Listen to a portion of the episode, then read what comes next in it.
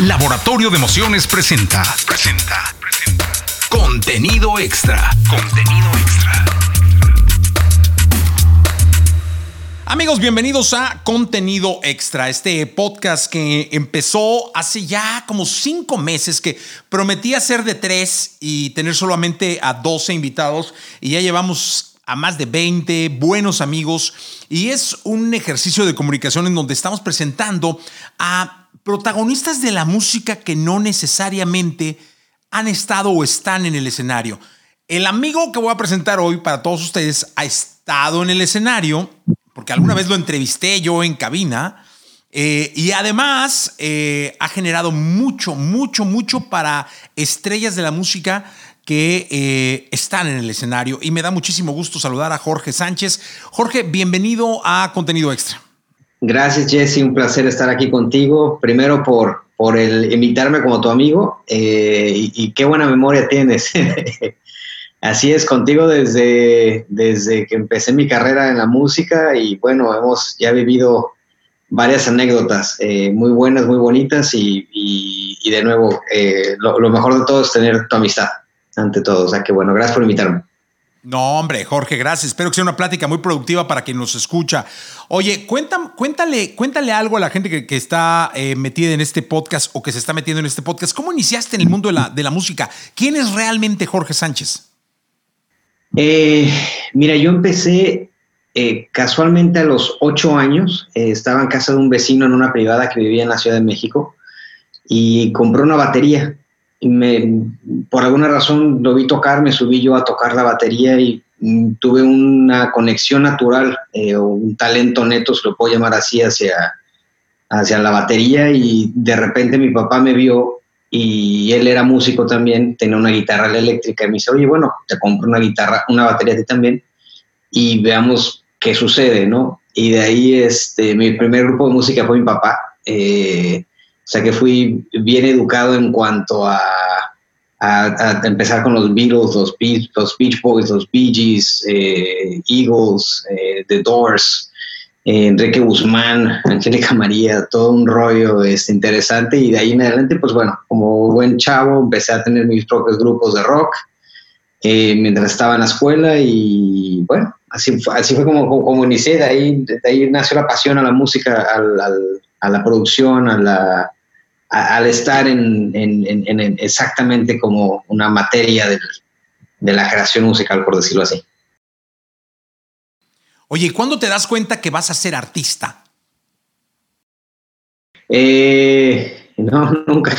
La verdad es que eh, estando eh, en uno de los grupos, mi primera vez que se nos acercó una disquera, yo era menor de edad, yo tenía 15 años y yo era el más chiquito de todos, todos tenían 18 se acercó una disquera con una oferta de, disco y mi papá pues no me dejó. Eh, mi papá como buen ejecutivo en México y persona de oficina me decía, no, no, no, tú vas a la escuela, tú vas a dedicarte a, a ser ingeniero, arquitecto, administrador, no sé.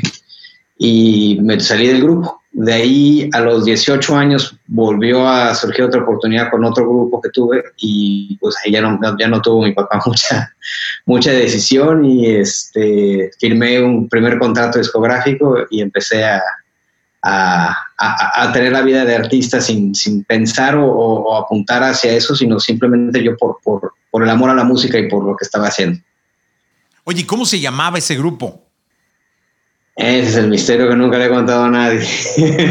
no, ¿Algún Día ¿Eh?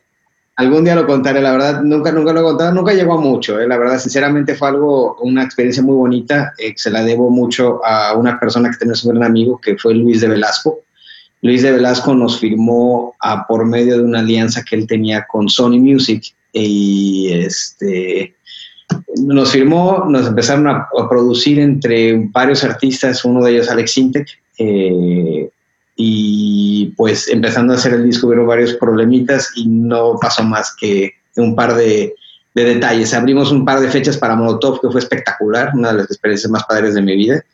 Este, y de ahí en fuera, pues bueno, eh, fue una experiencia corta nos firmaron, empezamos a grabar y nos votaron a los seis meses, creo yo, de que habíamos firmado el contrato. Oye, pero cuéntame algo, ese no fue el grupo con el que te entrevisté. Sí, eh, nosotros tuvimos un show en, no sé si fue en Rocotitlán o en, no, en el Bulldog, en el Bulldog, eh, y era un evento que nos, eh, nos llevaron para hacer la entrevista con la venta de boletos. Y fue, yo recuerdo que fue en una estación estando contigo de noche. Me acuerdo todo perfecto. Este, fue para el Bulldog. La verdad no me acuerdo, la verdad fue hace ya tanto tiempo, pero sí fue, fue uno de los poquitos eventos que empezamos a hacer ya por medio de, un manager que teníamos y demás.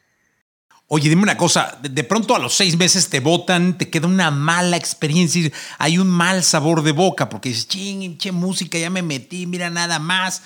Pero ¿qué es lo que, te, lo que te dice tengo que seguir y dónde sigues?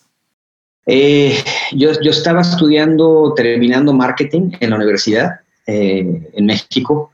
Eh, al ya estar por salir, yo quería seguir en la música, aunque para mí fue un logro el haber llegado a tener un, un, este, contrato discográfico. Y dije, bueno, como músico logré lo que, lo que yo quería, que era, quería llegar a este punto, pero no quería parar en la música. aceleré mis estudios de la universidad, terminé y quise irme a Los Ángeles a estudiar ingeniería en sonido y producción. Eh, algo donde en mi casa me vieron con la cara de estás loco, tú no vas a ningún lado. Eh, dije, claro que sí, agarré mi coche, agarré mi batería, vendí todo, pagué mi escuela y fue cuando se dieron cuenta de que estaba en serio. Me apoyaron en mi casa y me fui a Los Ángeles a, estudiar a Musicians Institute, que es, es, una escuela muy padre de música en Hollywood. Eh, me gradué de ingeniero en sonido y empecé a trabajar con un maravilloso compositor que se llama Gustavo Farías y productor, eh, con quien estuve cuatro años. Eh, Gustavo es un maestro, de hecho recién galardonado con, fue el productor de los últimos discos de, Juan Gabriel, que en paz descanse, de de Duetos 1, Duetos 2. Eh, de hecho, yo le ayudé en un par de cosas de los, de los dos discos, pidiéndome la, ayuda para traer a varios de los artistas dentro de ese, esa producción. Pero de ahí viene todo. Yo quería continuar a la música, sabía que ya había cumplido mi parte musical como baterista y quería continuar en algo diferente. Y dije, bueno, vamos ahora a producción y, y e ingeniería en sonido. Y lo hice por, por unos 5 o 6 años, más o menos. Oye, ¿qué produces? Eh, bueno, primero como ingeniero hice de todo. Ingeniero hice jingles, eh, música de comerciales, música de... Me acuerdo que, hacíamos, este, por ejemplo, eh, no sé si te acuerdas, había un comercial hace años de, del papel de baño de, de Charmin, que era el cha cha cha Charmin. Eso lo hizo Gustavo y yo estaba como su ingeniero de sonido recuerdo perfecto, estábamos en la sesión, empezaba, estaba, estaba componiendo, estaba escribiendo, estaba pensando en cómo hacer creativa la, música y de ahí nació ese, ese tema que fue eh, un tema mundial. De hecho, la, la, compañía compró los derechos para poder tener acceso a, la explotación de esta.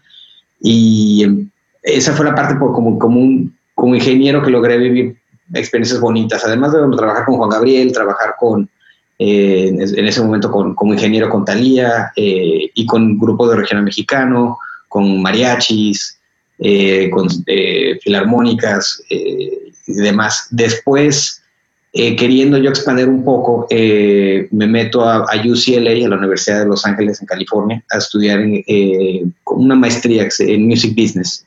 Y parte de ella era producción, con un maestro que se llama Jeff Weber, que es un productor de música de jazz. Y de ahí empieza a salir todo esto. Me dice, oye, yo sé que sabes de ingeniería, sé que sabes de, música, estoy produciendo un par de, discos de, de, jazz latinos y necesito a alguien que me ayude empecé a producir con él y, empecé a hacer discos de jazz, algo que la verdad nunca en mi vida pensé que hubiera hecho. Y, como baterista es, es, un género musical muy complicado y, es extremadamente atractivo. Y fue espectacular. En los estudios de Capitol Records abajo donde Frank Sinatra hizo todos sus discos, donde eh, yo me acuerdo que un día estábamos grabando nosotros y este, tenemos sesiones de, de gente legendaria al lado de, grabando que decías, bueno, ¿qué, qué, pasa aquí? ¿no? ¿Qué hago yo aquí? ¿Por qué, ¿Por qué merezco yo estar en este lugar?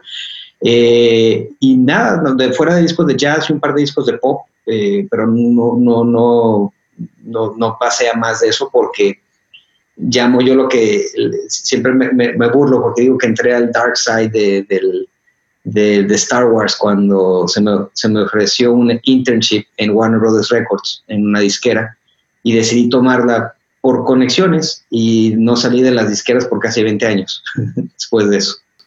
Oye, de Warner, eh, ¿qué experiencia te llevas? Ese fue tu primer contacto con las discográficas.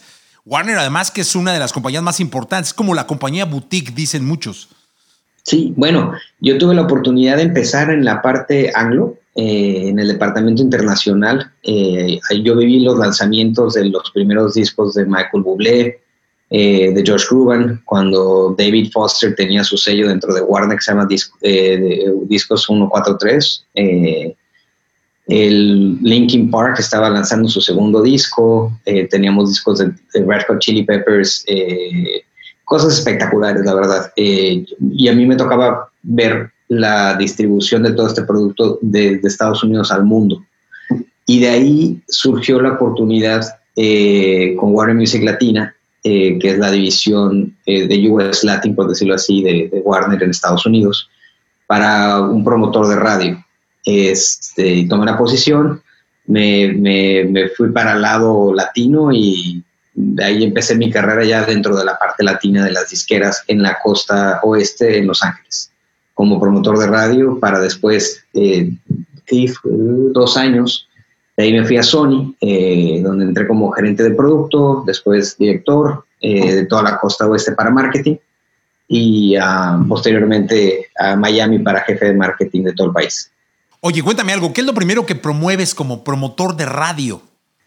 Luis Miguel, eh, la canción de Sabes una cosa, del disco eh, México en la piel, si no me equivoco. Fue, fue el primer tema, me acuerdo perfecto porque dije, bueno, Luis Miguel, eh, si hago algo mal aquí es porque no es mi, aquí, no, no, debo estar aquí.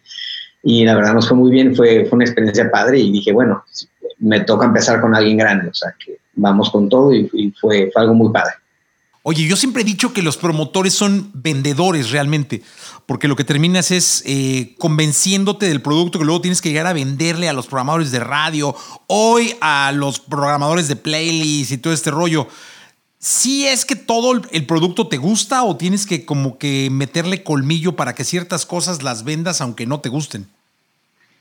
Mira, yo la verdad siempre tuve suerte. Eh, yo te diría que 9 de 10, si no es que 10 de 10, era buena música. Eh, eh, tuve la fortuna de, ser parte de, comités donde pues, se seleccionaban sencillos y a veces sí daba opiniones. Podía haber, podían haber canciones que a lo mejor no eran de mi gusto necesariamente que yo pusiera en el coche, pero no es que fuera una música mala y la, trataba de ver de una forma más objetiva de qué funcionaría y, y, qué es lo que yo pienso que al, estar con los programadores y al estar escuchando la radio tanto tiempo para esperando el spin, este, que, pudiera eh, funcionar. Y la verdad es que en, Warner lo disfruté mucho, eh, desde Luis Miguel con su disco ranchero, eh, me tocó trabajar a pesado también, que fue una experiencia muy padre.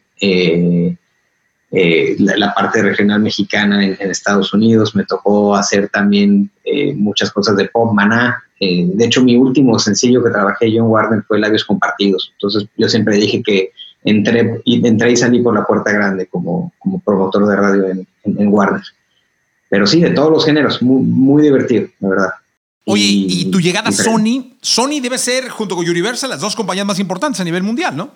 Sí, sí, sí, definitivamente las dos, los dos monstruos este, de, de, los últimos 15, 10 años son Sony y Universal. Eh, cada uno en su propio elemento, pero sí fue un cambio pues grande y fue de venir, eh, como dices tú, de, estar en la radio, de vender una canción, de, estar con los programadores, escuchando, viendo los spins y demás, a ser gerente de producto, ahora a crear ese, ese punto de venta, ¿no? Es, ese inicio de, qué voy a hacer, cómo lo voy a hacer, cuál es la imagen, cuál es el título, cuándo es la, fecha, cuáles son los, los, los, presupuestos, la, promoción del artista, este, y entonces tener esos comités con la gente de radio, la gente de prensa, empezar a armar el, plan, juntarse con el artista, con el management y, ejecutar. salir con, con, con, lo que es este, pues el sencillo, el disco, cuando antes vendíamos discos, pero este, una experiencia muy padre. ¿Quién es el ejecutivo discográfico más importante que has conocido?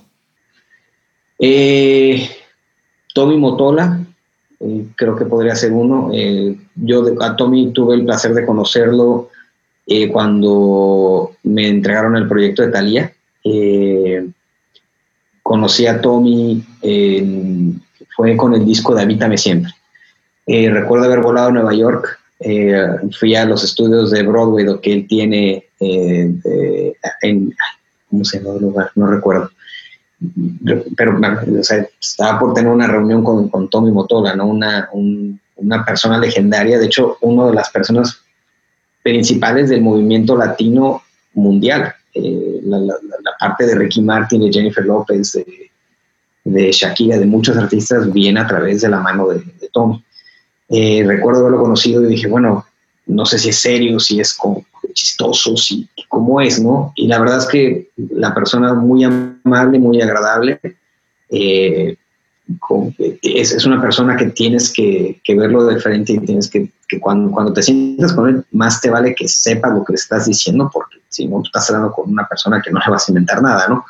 Eh, y, aprendí mucho de él. Había veces que te contaba historias y te decía que aquí hizo él y que no. Yo con él siempre tuve una experiencia muy padre y a la fecha sigo teniendo eh, cercanía con él. Este, la verdad es que siempre le he dicho, yo no sé qué hice bien para poder seguir siendo tu amigo porque no eres una persona fácil de ganarse. Eh, entonces se ríe y me dice, yo tampoco sé qué habrás hecho, pero algún día nos daremos cuenta. Pero él, yo creo que es uno de ellos. Él, David Foster, eh, cuando estaba en Warner Brothers Records, eh, eh, Rick Rubin cuando estaba en, Sony, que él estaba manejando la parte de Colombia, y de, ahí en fuera por la parte latina, pues bueno, la gente con la que pude elaborar dentro de Sony, ¿no? desde AFO, el señor Afo Verde, cuando Nirce Rusia estaba como mi jefe, gran persona también, y muchas otras personas dentro del, el ámbito. Oye, ¿y a quién le has aprendido más? Eh, mira, de cada quien aprendí muchas cosas. Yo cuando estaba en, Warner Latina aprendí muchísimo de, no es paz, perdón, de Warner Brothers Records. Yo creo que fue de mis mejores escuelas porque a mí me, ponían a hacer lo que, lo que le llamamos el famoso one sheet. Tenía que crear un reporte de todo lo que pasaba a nivel mundial y a nivel local del, del artista. Tenía un, jefe que se llama Michael Natz, que ahora maneja el departamento internacional de Concord Records. Y me dice, oye, eh, tienes que crear los 10 mercados principales del, mundo y tienes que actualizar ventas, radios, charts, eh, clippings, rotaciones, rotación de video. Y me enseñó a leer mucho los charts, me enseñó a leer BDS, SoundScan, que son los que nosotros utilizamos aquí en Estados Unidos para guiarnos eh, me enseñó a entender eh, bien el lenguaje discográfico y además me enseñó algo muy padre que fue el cómo tratar a los interns. Eh, yo cuando tenía interns bajo mi mando, en mi vida mandé a uno ni por un café ni por nada. Para mí era, este, a ver, vamos a hacer reportes de radio, imprime y déjame te enseño cómo leer esto, vamos a hacer lo otro. Para mí era, era enseñar, educar y a cambio de ello, pues me ayudaban a mí también en poder tener cosas rápidas, ¿no? Eh, yo creo que Warner Brothers Records fue un lugar donde aprendí muchísimo. En Warner Latina, eh, Iván Morales eh, fue mi primer jefe, que después estuvo en México, seguido de Albert Ramírez, y con ellos también cada uno tenía su, forma diferente de trabajo. Ángel Kaminsky llegó a ser mi jefe también dentro de Warner, y, con él también aprendí mucho.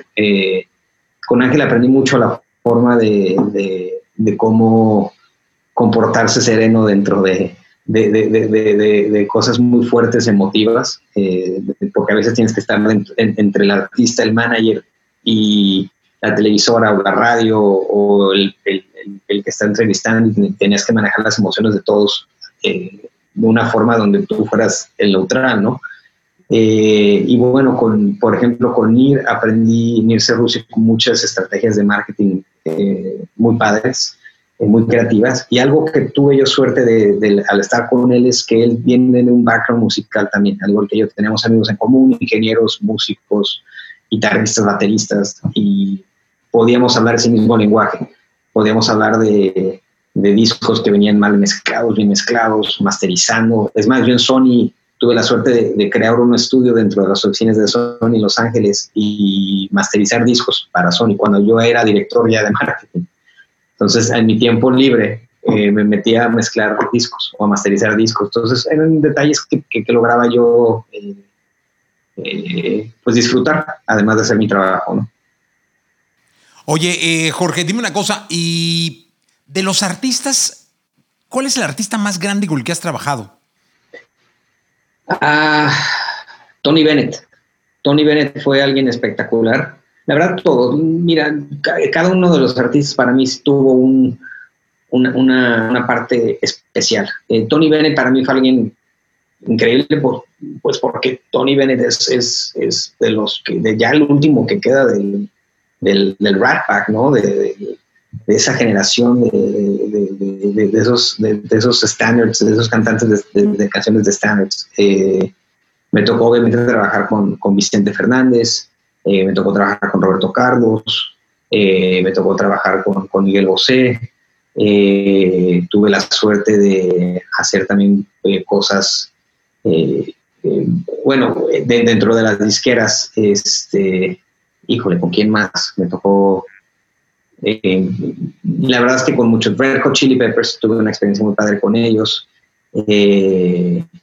Nunca, se me olvidará estando en la oficina de John Warner, de repente entra John Frusciante, el, el, que fue el guitarrista original, que bueno, eh, sí, el que fue el guitarrista original del, del grupo de, de, de Chili Peppers. Fue así como, ¿qué, ¿qué, onda, no? ¿Qué pasa aquí? Y tuvimos una reunión con él muy padre. Este, Maná fue muy, muy interesante, unos tipos espectaculares, se portaron increíble, muy, buenos, muy buenos tipos. Los de pesado fueron súper cómicos conmigo. Tengo una foto que me cargan todos así, yo así como, como, como rollito de, de, chocorrol.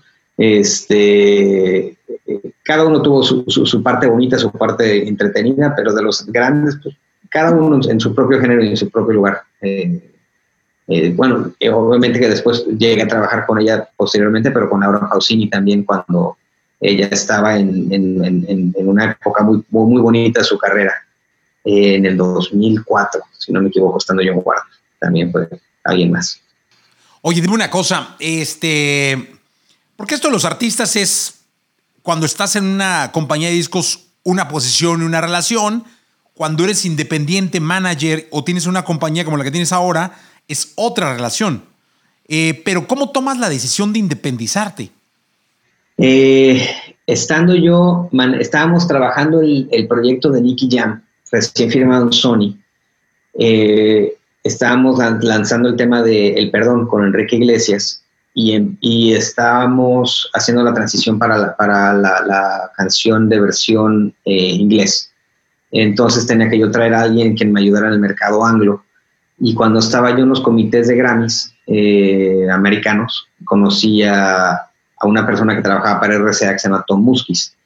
Entonces pensé, dije, bueno, ¿por qué no le llamo a Tom para que me ayude con el lanzamiento anglo de, Nicky Jam? Al yo saber que él, eh, pues es muy cercano a este tipo de, proyectos porque siempre lo veo con Pitbull.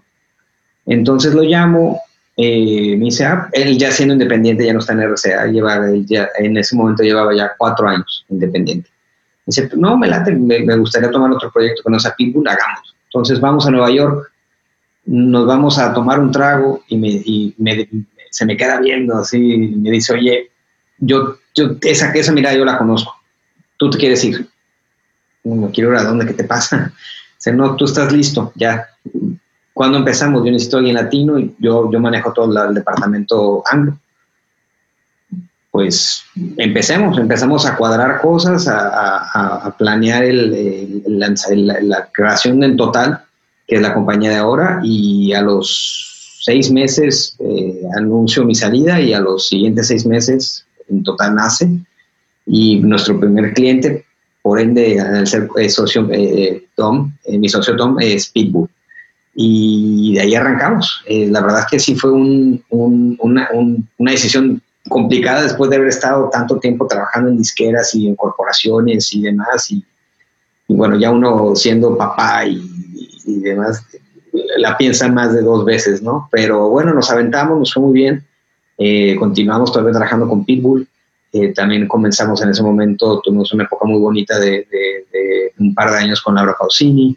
empezamos a hacer asesorías de marketing, también donde tuvimos una suerte muy grande de, buenos artistas, buenos clientes y, bueno, la, independencia empezó en el 2016 y aquí estamos ya casi a cinco años de, que inició esto. Y a pesar de la pandemia, ¿no? Y a pesar de la pandemia, la verdad es que, eh, bueno, hay algo que, pasó eh, terminando el 2019, bueno, iniciando el 2020, que creo, creo que tú no sabes. Eh, nos asociamos, hicimos un partnership dentro de la parte de management con una compañía que se llama Entertainment One. Entertainment One es la quinta compañía más grande de producción a nivel mundial eh, para televisión, para cine y para, música. Eh, eh, y, una vez que nosotros anunciamos el partnership únicamente de management, E1 o Entertainment One es, es comprado por Hasbro. Entonces ahora es Hasbro E1. Eh, en el E1, si tú vas a, la página de internet de ellos, yo, siempre les digo que es el, el, monstruo durmiente, porque cuando ves la página dices, no puede ser que estos tipos nadie los conozca. En la parte de, cine tienen eh, The Green Book, en 1917, La La Land, eh, en la parte de televisión tienen The Walking Dead, tienen Peppa Pig y PJ Mask, eh, tienen en la serie de Discovery Channel de Naked and Afraid. En la parte de música, ellos son dueños de todo el catálogo de Dead Row Records, que es de donde sale Dr. Dre, Snoop Dogg, eh, Tupac. Ellos tienen firmados a The Lumineers, ellos tienen firmados a Brandy. En la parte de eh, publishing tienen a Stereotypes, que son los que le hacen toda la música a Bruno Mars. o sea, te puedo mencionar en mil cosas que la verdad es que dices, bueno, ¿y esto es de dónde sale? Y en la parte de touring, tienen toda la parte de touring de niños, incluyendo todo lo de Baby Shark, que es un fenómeno, o bueno, antes de la pandemia, era un fenómeno espectacular.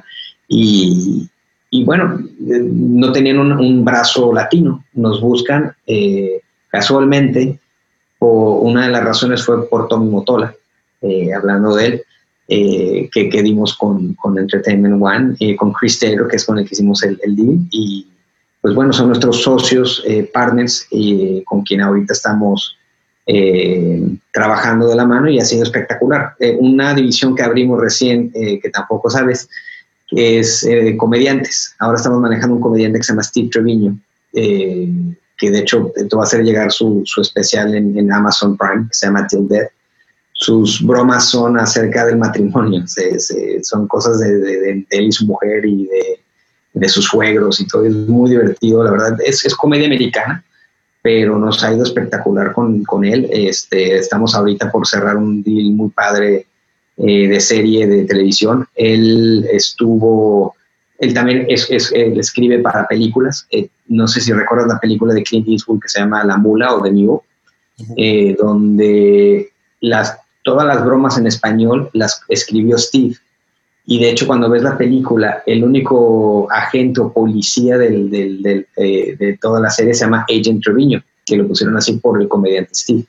Entonces, eh, nosotros traemos a Steve, lo firmamos y Steve no ha parado de trabajar. No ha parado, no ha parado, no ha parado, no ha parado. Es constante gira.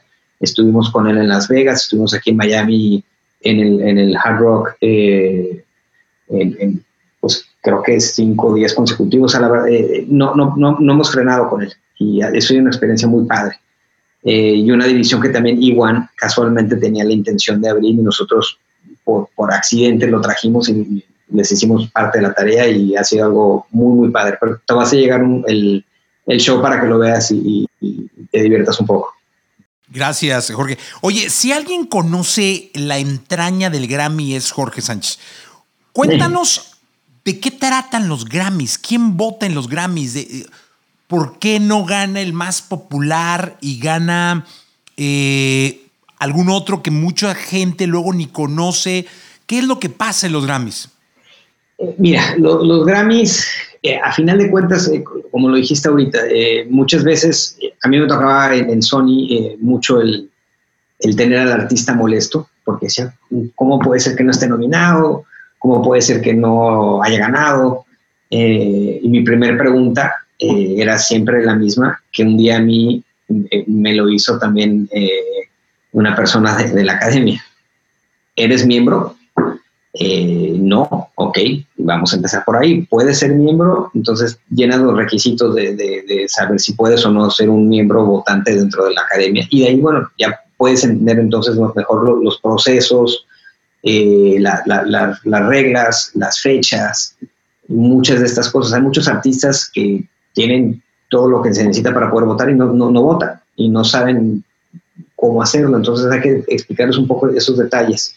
Eh, a final de cuentas son los miembros los que, los, que tienen el poder de decisión. Eh, no es tanto que un disco sea popular o no, sino que más bien los miembros crean que ese producto sea, merece ser el, producto galardonado o el producto nominado, ¿no?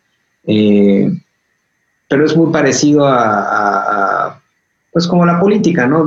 es, es, mucho también de, que también la gente conozca el producto, de que también el producto se haya manejado bien, eh, obviamente todo bajo los reglamentos de la academia y bajo las indicaciones que, ellos, ellos dicen de qué hacer y qué no hacer para, para promover o, buscar que, se, que se haga un apoyo ¿no? para poder contar con, con ese, esa nominación o voto. Pero al final de cuentas es sencillo, saber las reglas, eh, ser miembro votante y, bueno, eh, tocar madera y, que esperar a que los, los expertos dentro del, de la del mundo de la música sepan lo que hacen. Eh, sí, por eso es que luego vemos caras largas o vemos ceremonias donde los reggaetoneros no son los protagonistas ni los grandes ganadores, eh, porque son los miembros de la academia los que deciden quién, eh, quién gana, ¿no? Quién tiene la mejor pieza, tienen que tener sus criterios y, hay una serie de cosas que, que luego nos parecen extrañas a nosotros los mortales, pero que ustedes pues ya, ya las conocen y las manejan. Pues mira, la verdad es que te doy un ejemplo. Este, yo, he visto muchas veces eh, gente que gana que, que, digo, no, no puedo creer que, que, eso se llevó un Grammy, pero bueno, o sea, la gente votó y es lo que es, ¿no? Hay que respetarlo, pero ese es mi, mi, mi, mi sentido propio, pero hay veces que, te digo, a ver, como dices tú, hay artistas que llegan y dicen, no puede ser, mi disco fue número uno en Billboard por tres meses y no salí nominado. Pues digo, eh, fue inscrito, esas, esas otras de las cosas, que la gente tiene que saber inscribir bien el producto.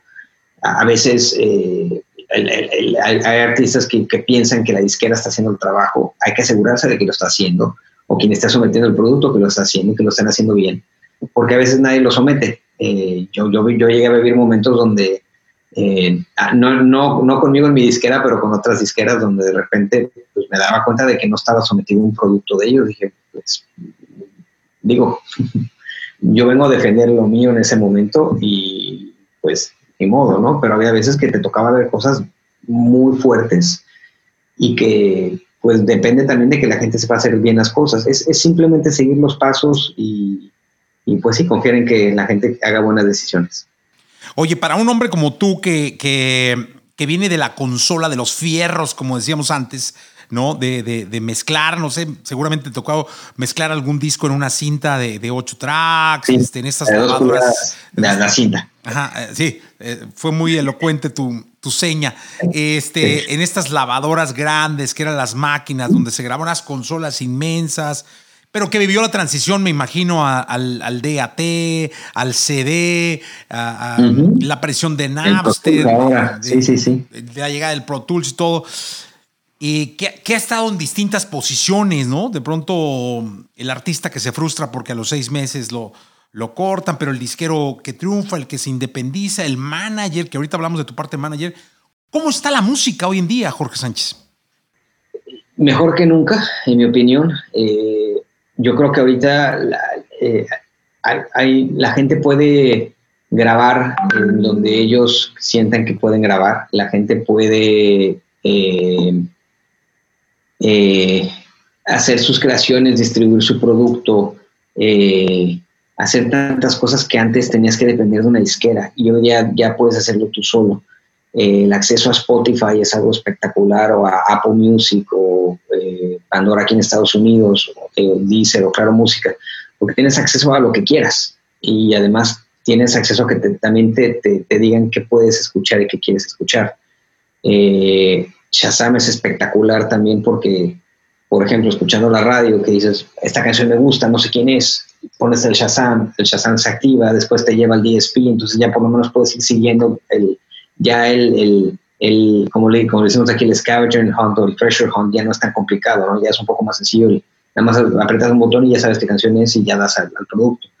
Eh, por eso es que ahorita, por ejemplo, los Grammys o los Latin Grammys eh, tienen tanta, se somete tanto producto, porque ya todo el mundo puede someterlo. Si, si tú llegas a, si, si, cumples los reglamentos para poder someter algo, o sea, yo puedo ahorita grabar mi disco en mi casa, en mi Pro Tools, son seis canciones, califica para un EP, lo meto al, al, Grammy y, es, y, califica para ser sometido. Ya si, si llega a, ser nominado es otra cosa, ¿no?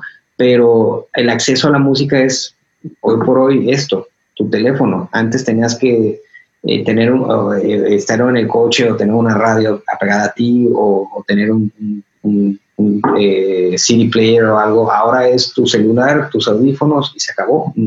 24 horas eh, al día tienes acceso a música y eso antes no existía. Entonces, para mí eso es espectacular. Tienes todo el momento para poder escuchar. Oye, pero dime una cosa, ¿qué, le pasó al pop? ¿Qué le pasó eh, al rock en español? Eh, a, no sé, la balada de pronto, ¿por qué se reggaetonizó tanto la música latina? Pues mira, yo creo que evolución de la música. Cada uno, yo a veces, yo, fíjate que el otro día, no sé con quién hablaba, que comparaba mucho yo el, el reggaetón con lo que era el rock and roll en los, en los 50s, en los 60s, cuando era la música del demonio, si lo quisiéramos ver así como lo veían, eh, en, mi caso, pues bueno, mis abuelos. Eh, yo creo que, que, el reggaetón hoy por hoy es lo que antes era el rock, en, mi opinión, en, en, cuanto a la evolución. Como que ha sido traída por, por, la parte joven y, ha sido fuertemente eh, debatida o peleada por, por, gente que ha estado eh, mayor o, con más antigüedad y, se ha ido metiendo poco a poco, pero a la vez también yo lo que he notado mucho es que también el reggaetón ha, ha evolucionado musicalmente, han metido creo que aún ya más elementos musicales, más, más producción musical, más intención musical y creo que, que el género eh, se, está dando a respetar más de lo que tenía antes. Eh, ha ido mejorando en ciertas cosas. Eh, y también después, digo, el, el, gusto de uno, ¿no? Ya ahora, de nuevo, el, joven consume diferente al, a, nosotros, ¿no? Este, y eso me toca verlo a, cada momento. Yo hablo con, con gente de, de, cuando estamos haciendo cosas con Univisión o con Telemundo, eh, de shows de televisión, me dicen, les, les traigo un, cliente mío que puede ser un artista de reggaetón de 18 años, que yo estoy eh, prendiendo veladoras para que por favor lo conozcan. Y en el momento que doy el nombre, me dicen, mi hijo lo adora, este, lo toca todo el día, a mí ya me trae hasta acá, eh, pero ya sé quién es, lo ubico perfecto, es un tipazo, va, va al show. bueno, yo apenas lo conocí hace una semana, no sabía ni quién era y resulta que el hijo del, productor del, show es fan del artista, ¿no? Entonces ahí es donde te das cuenta de cómo evoluciona y cómo la gente lo está consumiendo de una forma donde nosotros a lo mejor no, no lo percibimos y, es, es, interesante explorarlo. Eh, la música hoy por hoy se consume de tantas formas que eh, hay que alcanzarla. Oye, dime una cosa. Eh, antes hubo una época, noventas, la primera década de los 2000 eh, estaba como gran protagonista la radio, eh, los canales de televisión, los canales de video, los shows, los realities estos que estaban en la tele, donde llegó a, surgir gente como Carlos Rivera, por ejemplo, como Yair acá en México. Pero hoy pareciera que si no estás en un playlist, no existes. Mira, te puedo contar una historia ahorita que dijiste eso que me acordé, eh, que tú sabes que, que, la tenemos firmada ahora con nosotros y que, que es un ícono. Eh, bueno, estuvo en tu show, de hecho, gracias que la invitaste, me acuerdo todavía aún, creo que eh, tú fuiste de, los primeros que, creyó en ella y, agradecemos mucho eso que hayas hecho de, con, con Lupita Infante. De hecho, Lupita, estando yo trabajando con Laura Pausini en la parte de management, estaba en La Voz, en La Voz México. Y de repente en, los primeros shows, en las primeras audiciones, sale una niña, bueno, una mujer vestida de, de, charro. Y veo el nombre dice Lu Infante. Digo, bueno, tiene que ser algo relacionado con Pedro Infante, ¿no?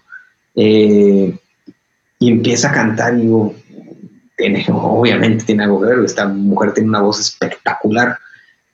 Y estando en las semifinales, digo que, me perdone todo el mundo, y yo creo que lo, mejor que le pudo haber pasado fue que le hayan dicho, ¿sabes qué? Y, fue padre la forma en la que lo hicieron. Eh, la gente que está aquí no tiene ni, tu apellido, ni tu talento, ni tu figura, entonces yo creo que lo mejor es dejarte ir para darle oportunidad a otras personas de que, de que puedan llegar más allá que tú. Para mí fue una bendición porque yo a veces veo ese show y muchas veces de la gente que está allá adentro, a veces no llegan a donde uno quisiera llegar, a veces se, les, se, estancan por, porque al estar con, con, tantas trabas dentro de lo que tienen allá adentro no pueden crecer mucho o a veces sí, todo depende del artista. Pero para, para mí en ese, en, en ese, es, es, ese ese momento particular fue clave para poder tomarla y poder eh, explotarla, lo que hoy nos lleva a tener un Latin Grammy, una performance en el Latin Grammy y la semana pasada una nominación al Grammy americano. Este, la verdad es que con ella fue algo, espectacular, pero fue algo de mucho trabajo por parte de, nosotros. Ella es una artista independiente eh, y, fue realmente a, darle a, pedradas, ¿no? Este, todo esto, pero se logró. Em, se logró pues, con mucho trabajo y, realmente ahí es donde te das cuenta de, qué tanto tiene que ver la, perseverancia y, tener a alguien con tanto talento y, conocer a las personas adecuadas que aprecien lo que tienes para poder llevarlo a algún lugar y algo que salió de la tele, un medio, o sea, que finalmente no fue que la descubrieras en YouTube o que la descubrieras en Spotify. Sí, sí, perdón, te pregunté, discúlpame. Este sí, eh, y salió de ahí. O sea, es más, yo no sabía que existía Lupita Infante. De hecho, nadie sabía que existía Lupita Infante, con, con todo respeto. De hecho, siempre se lo he dicho a. Digo, es que de dónde saliste. Eh, y de estar en un show de televisión a, y ser la nieta de, de un ícono tan grande de México eh, yo, en mi casa, mi papá veía todas las películas de Pedro Infante, mis mañanitas de mi cumpleaños eran siempre las otras mañanitas, de, las, mañanitas, las otras mañanitas de Pedro Infante. Y para mí era así como un, fue un, un, detalle personal también el, poder eh, ver eso, descubrirlo ahí y poder llevarlo a, hasta donde hemos llegado hoy, pero nos falta todavía mucho más y sabemos que ella va a llegar aún más lejos de, lo que, de donde está ahora es de, la, de los videos que más views tienen en mi canal, ¿eh? ¿En serio? Sí, sí. Oh, y, y, que aparte que contarle al público que el mariachi no llegaba. Porque una de las condiciones para estar en el programa es que canten. Y el mariachi, no sé por qué demonios, lo conseguiste, de, creo que venía de Cuernavaca, no sé de dónde venía el mariachi, y no llegaba, y no llegaba, y no llegaba el mariachi. Y... No, lo tenías incompleto, tenías creo que a tres y faltaban cuatro. Y... algo así, pero ya contrarreloj así de Jorge quedan 15 minutos, sería cantar, cantar y despedir. Y llegó el mariachi y con un estrés varo quedó una entrevista bien bonita. La verdad es que, pero mira, qué, buen ejemplo y qué bueno que lo pones aquí en el podcast. Eh, el Lupita, un artista, porque hoy me da la impresión, eh, Jorge, que muchos AR son buscadores de YouTube, es decir, eh, muchos este, gerentes de, de arte y repertorio de las compañías se pasan viendo YouTube y buscando en Spotify y firman lo que más streams o más plays tiene. Es decir, ya no van a los conciertos y eso. Eso es mi impresión, ¿no? Puedo, estar equivocado. No. Pero en este Algunos caso. ¿Mande? Algunos hacen eso, sí. Pero este es un lindo caso y una linda historia de alguien que de un show de tele la descubren como, como antaño y este, la firman y hoy es toda una toda una realidad. Pero regreso a la pregunta que le diste la vuelta. Este, si no estás en los playlists, ¿existes? Sí. Los playlists son, son ahora, estás hablando de los playlists editoriales, o sea, los playlists de, territorios. Haz cuenta, en México, un artista mexicano, si no estás en los playlists de Spotify, que es la, la plataforma más popular, existe si no estás en los playlists de Amazon o, o de Apple Music o de Claro Música. Obviamente ayudan muchísimo, eh, particularmente cuando, cuando lanzas un producto nuevo o cuando quieres empezar a ser eh, descubierto y, y, quieres empezar a tener esa atracción eh, rápida y positiva al inicio de un lanzamiento. Claro, a todo el mundo nos ayuda, ¿no? Es, es como si tú quisieras, es como, como hace años, ¿te acuerdas que antes de que se registrara un tema en, en, las revistas para, para, para, ver los charts, primero crecían el tema para que cuando se registrara debutara número uno en radio, ¿no?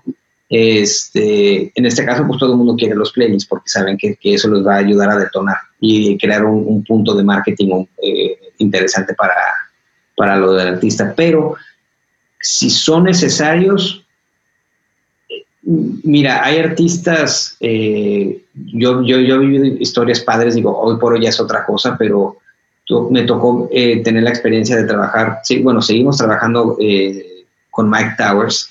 Mike Towers ha sido un, artista increíble, es un tipo que tiene 60, si no me equivoco, 60 millones de monthly listeners, o sea, es el número, estaba el número 57 cuando nació el, cuando lanzó el tema de, el de Anita con él y con, con esta Cardi B.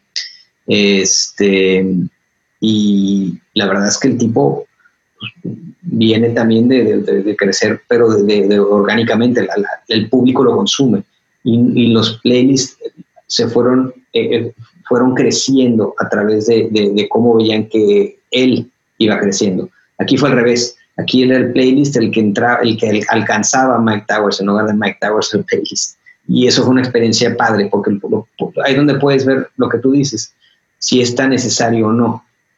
Ideal, claro, siempre.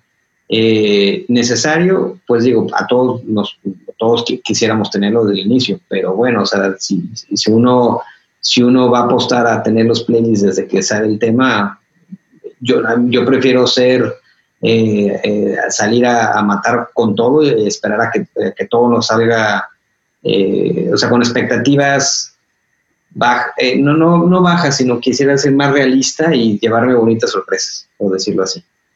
Oye, ¿y cómo ve Jorge Sánchez a la música después de la pandemia? Es decir, esto vino a cambiarnos todo, ha sido un año donde tú has tenido que trabajar con un comediante.